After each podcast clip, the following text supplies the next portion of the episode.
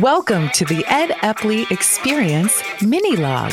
Let professional management expert Ed Epley inspire you to take action on building a more sustainable, smart, and healthy business.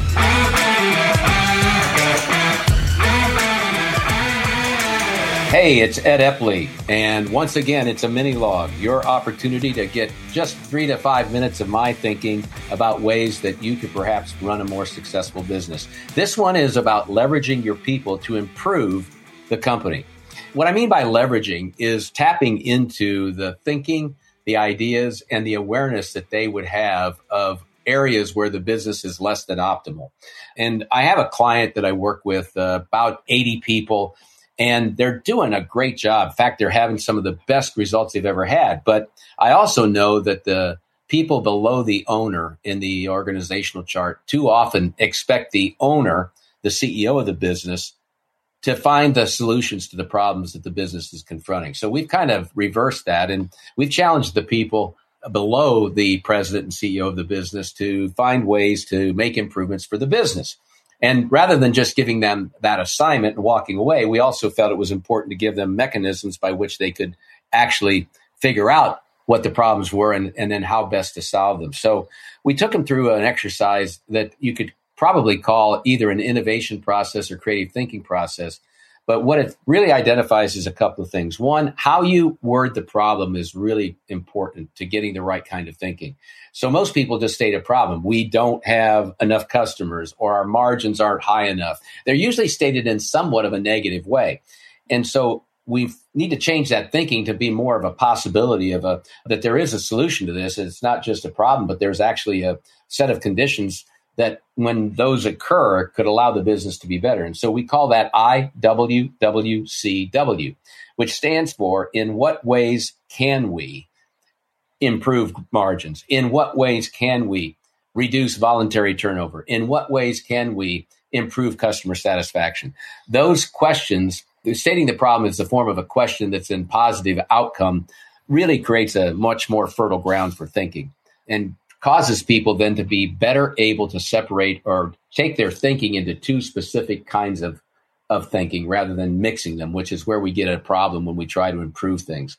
We need red light thinking, which is judgmental, which is what we do very, very well intuitively as people. And then we need green light thinking, which is limitless possibilities. Anything's good. In fact, more ideas are better than fewer, and quantity is better than quality.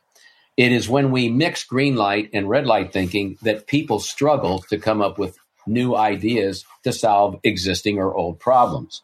So we took them through some exercises where we had them discriminate or use very discrete kinds of thinking. First of all, let's be very judgmental about what's wrong with whatever the circumstance was. Let's identify all the data we possibly can and do that in a relatively short period of time.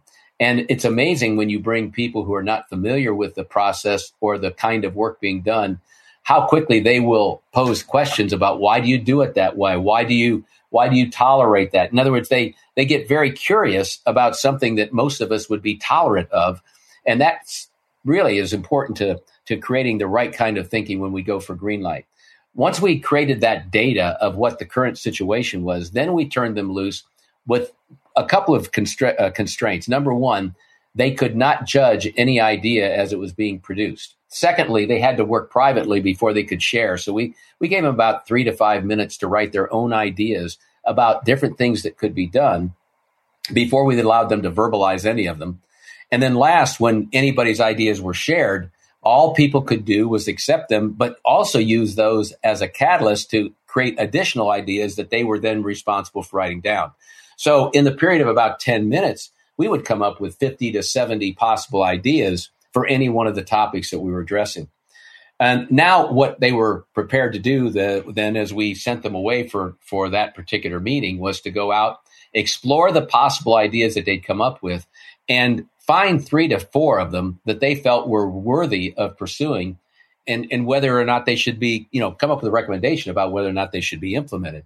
The consistent outcome of all of this, folks, why I'm sharing this with you was that each individual or department who embarked on this effort has come up in the last 30 days with ideas that will improve the business either because they've improved productivity or they've reduced cost by somewhere in the factor of fifteen to twenty-five thousand dollars per area of the business where this was done.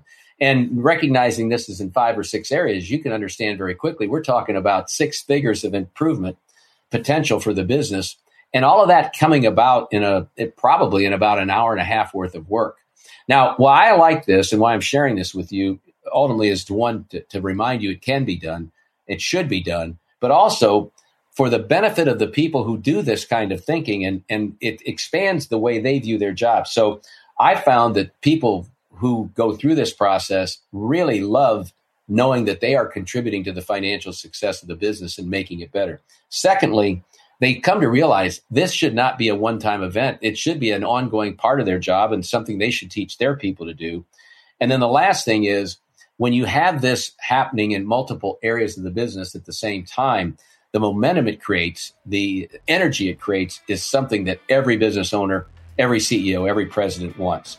So that's our ideas today on leveraging your people to improve the company. Uh, if you want more information about that, reach out to me at ed at the epleygroup.com and we'll talk more about it and how it can work for your business.